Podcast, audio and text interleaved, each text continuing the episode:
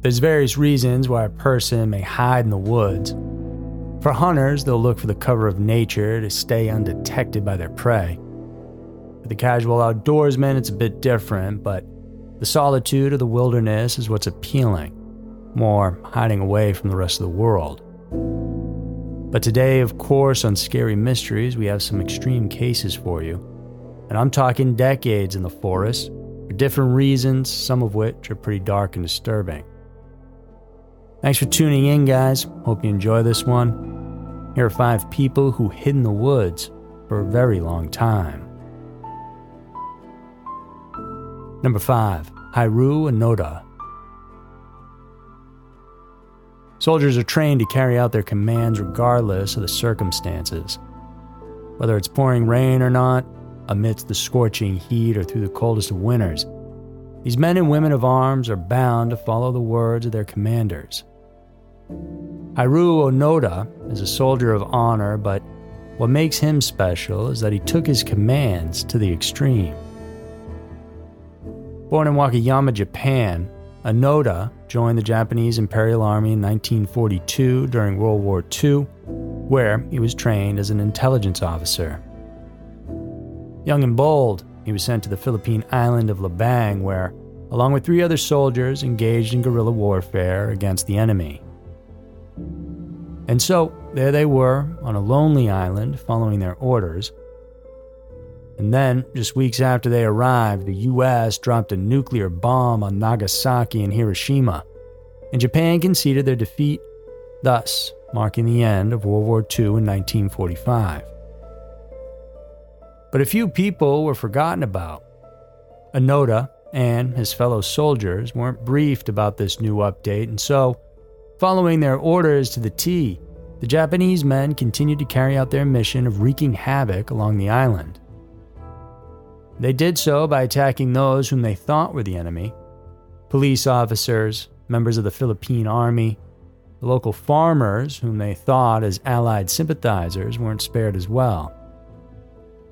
Disappearing back into the woods to fight another day, Onoda and his comrades relied on the natural resources available in the jungle to survive.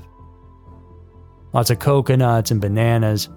For protein, they hunted wild boars mainly, but other animals as well.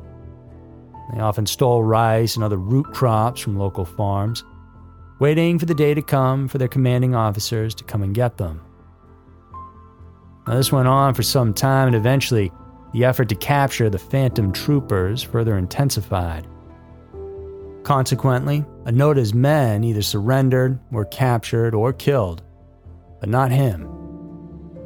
The last man standing, the final holdout of the Imperial Japanese Army, Hiroo never stopped carrying out guerrilla attacks on civilians and authorities.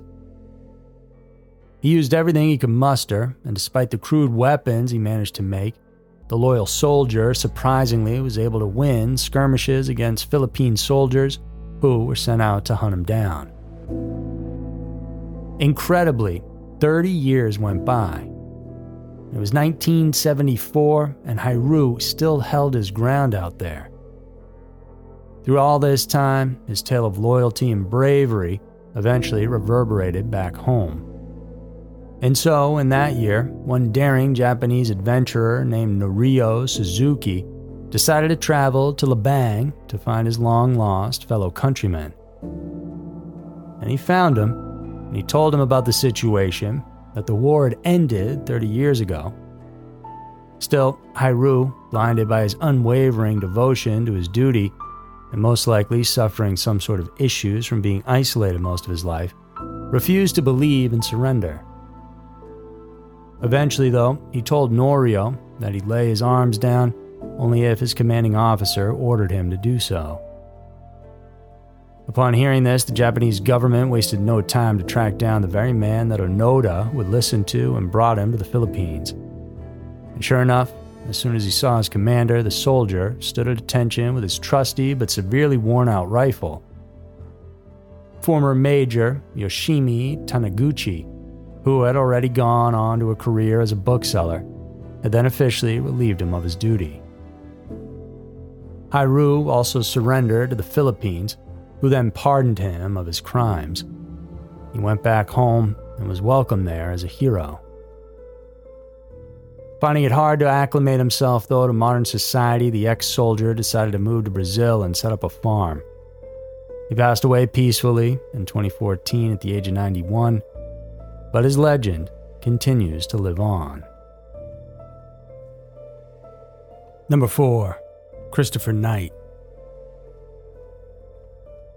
Was actor Jim Carrey who once said, Solitude can be very dangerous. And what he meant by that is once you realize just how peaceful and calm life can be when living alone, it can become an addiction. And Christopher Thomas Knight was a man who knew this all too well because he lived a life of isolation, not just for a few weeks or months, but for decades. Known as the North Pond Hermit, Knight gained notoriety for living alone in the woods of central Maine for nearly 30 years and anyone that knew him could see it coming. As a child, he showed solitary tendencies. He rarely spoke to anyone in his neighborhood, and even his family found it hard to get a conversation out of him. So, at 20 years old in 1986, the young man seemed to have had enough of society and the way it was run. One day, he abruptly quit his job as a technician at a Massachusetts factory Shortly after that, he left his home in Fairfield, Maine, without saying goodbye to anyone, not even to his parents, and disappeared. But knowing how he was, his family never opted to report him missing, because deep down they knew he just had to get away.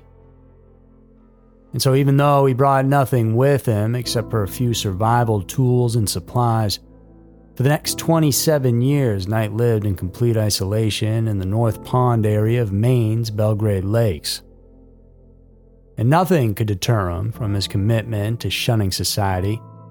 Not even the harsh Maine winters, which could dip as low as minus 25 degrees at times. A self taught but nonetheless highly capable survivalist, Christopher single handedly built a primitive campsite deep in the forest.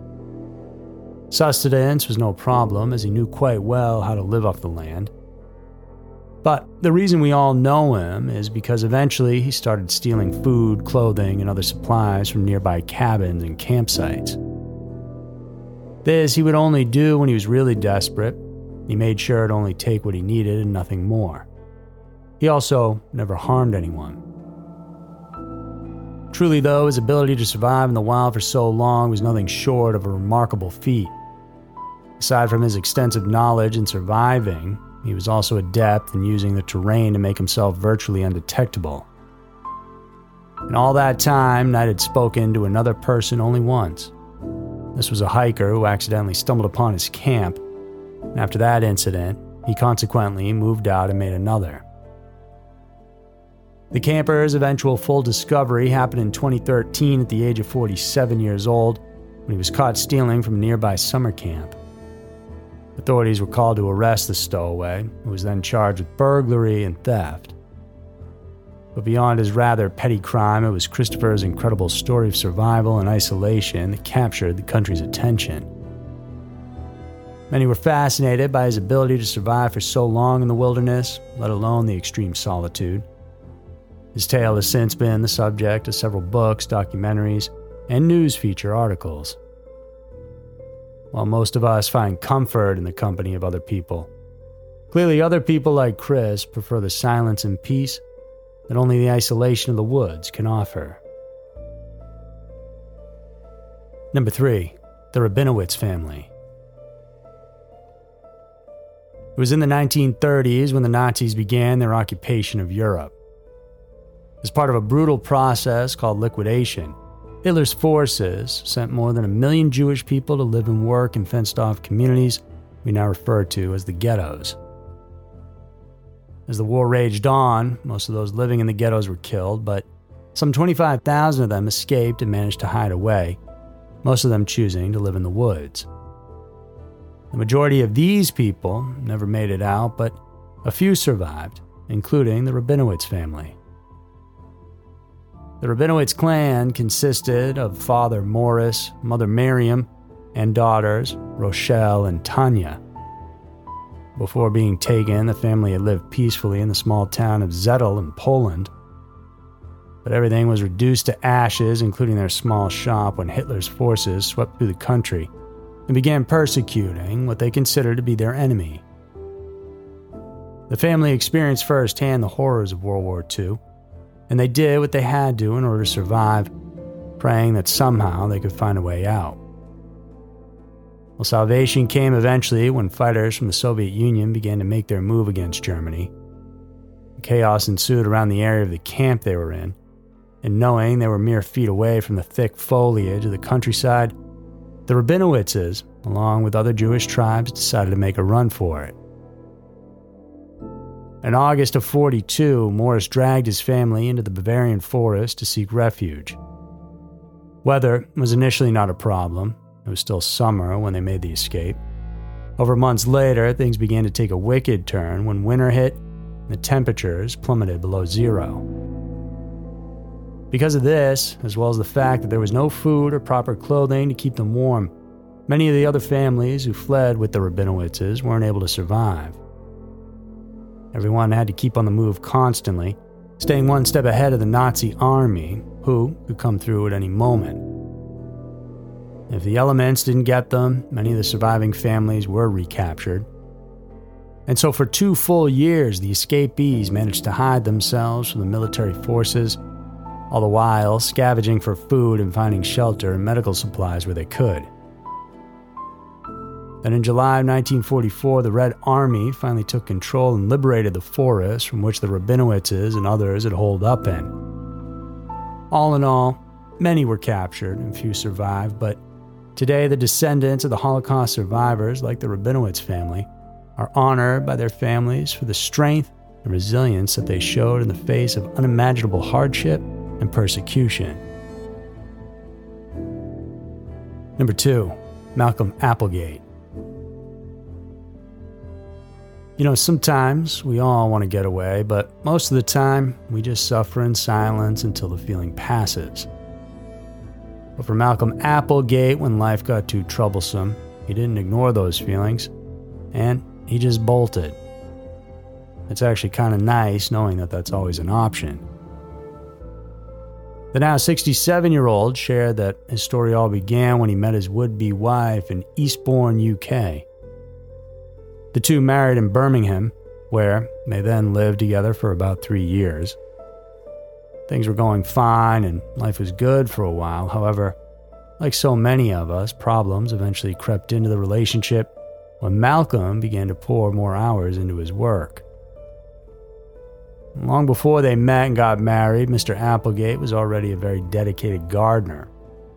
He'd been on the job for almost 30 years, and because of his exemplary work, he became more and more in demand. in his own words, he explained The more work I took on, the angrier my wife got. It then got to a point where her incessant nagging and controlling behavior had gotten out of hand, so Applegate decided to leave the marriage and he did so without saying a word to anyone, not even his family. He set out on his bike to make the 120 mile trek from his home in Birmingham. Along the way, things got a little complicated when his bike got stolen, but he was determined and finished the journey on foot. He arrived in southwest London, where he camped in a thick wooded area near Kingston, and there, for five whole years, Malcolm lived peacefully he made a living by maintaining the gardens of nearby homes, including a local community center for the elderly. It was through a fellow runaway that Applegate heard about a homeless shelter in Emmaus, Greenwich. He then decided to move on and went there with the intention to offer volunteer work. There, he further found more joy in his profession as he continued to do what he always loved doing for an entire decade, there wasn't a single person from his past life that had any idea where Malcolm was. That was until someone encouraged him to get in touch with his sister. This he did by writing a letter to his sibling, who immediately phoned him up to at least hear from him firsthand that everything was okay. The main takeaway, ultimately, from that conversation was that he said he couldn't be any happier in his decision to run away in order to get what he called a second chance at life. Number 1 Otto Wolf and Family. The horrors of the Holocaust resonated on millions of individuals and families throughout Europe, North Africa, and even Asia, each having their own unique experience and stories. And this one from a Jewish boy is nothing short of being extraordinary, as it shows how our human instinct plays a pivotal role in our survival. In June of 1942, Otto Wolf a Czech Jewish teenager witnessed how he, his family, and neighbors hardly escaped from an assembly center in Olomouc, Moravia. At that time, the Nazis were rounding up everyone who were identified as Jewish. They were then supposed to be scheduled for deportation to a concentration camp. Horrified by the things that happened, young Otto channeled his trauma by keeping a diary and he began writing when he and his family went into hiding in the woods. Based on the details of his entries, the Wolves and those with them endured some of the most grueling ordeals in order to avoid persecution. In order to avoid detection, they always had to stay on the move. So they moved throughout the forest, making temporary, makeshift shelters, knowing that they needed to be able to run at a moment's notice whenever danger was coming their way. Otto's diary revealed that during their hiding, they had a local helper who would bring them supplies like food, clothing, and tools. Along with this, they were also given some outside information to keep them updated on what was happening with the war. But the Wolf family was never fully able to trust this outsider, because many individuals and families were consequently discovered and killed by the Nazis with the help of their collaborators. Because of this, they decided it would be better to move out and abandon their hideout, and so once again they were on the run. Throughout all this, Otto had written at least a thousand entries in his diary, and would later on give a clear glimpse of what it's like to live a life of constant fear. In his October 17, 1942 entry during the height of the war, Otto told about a close encounter with people whom they feared would give up their location.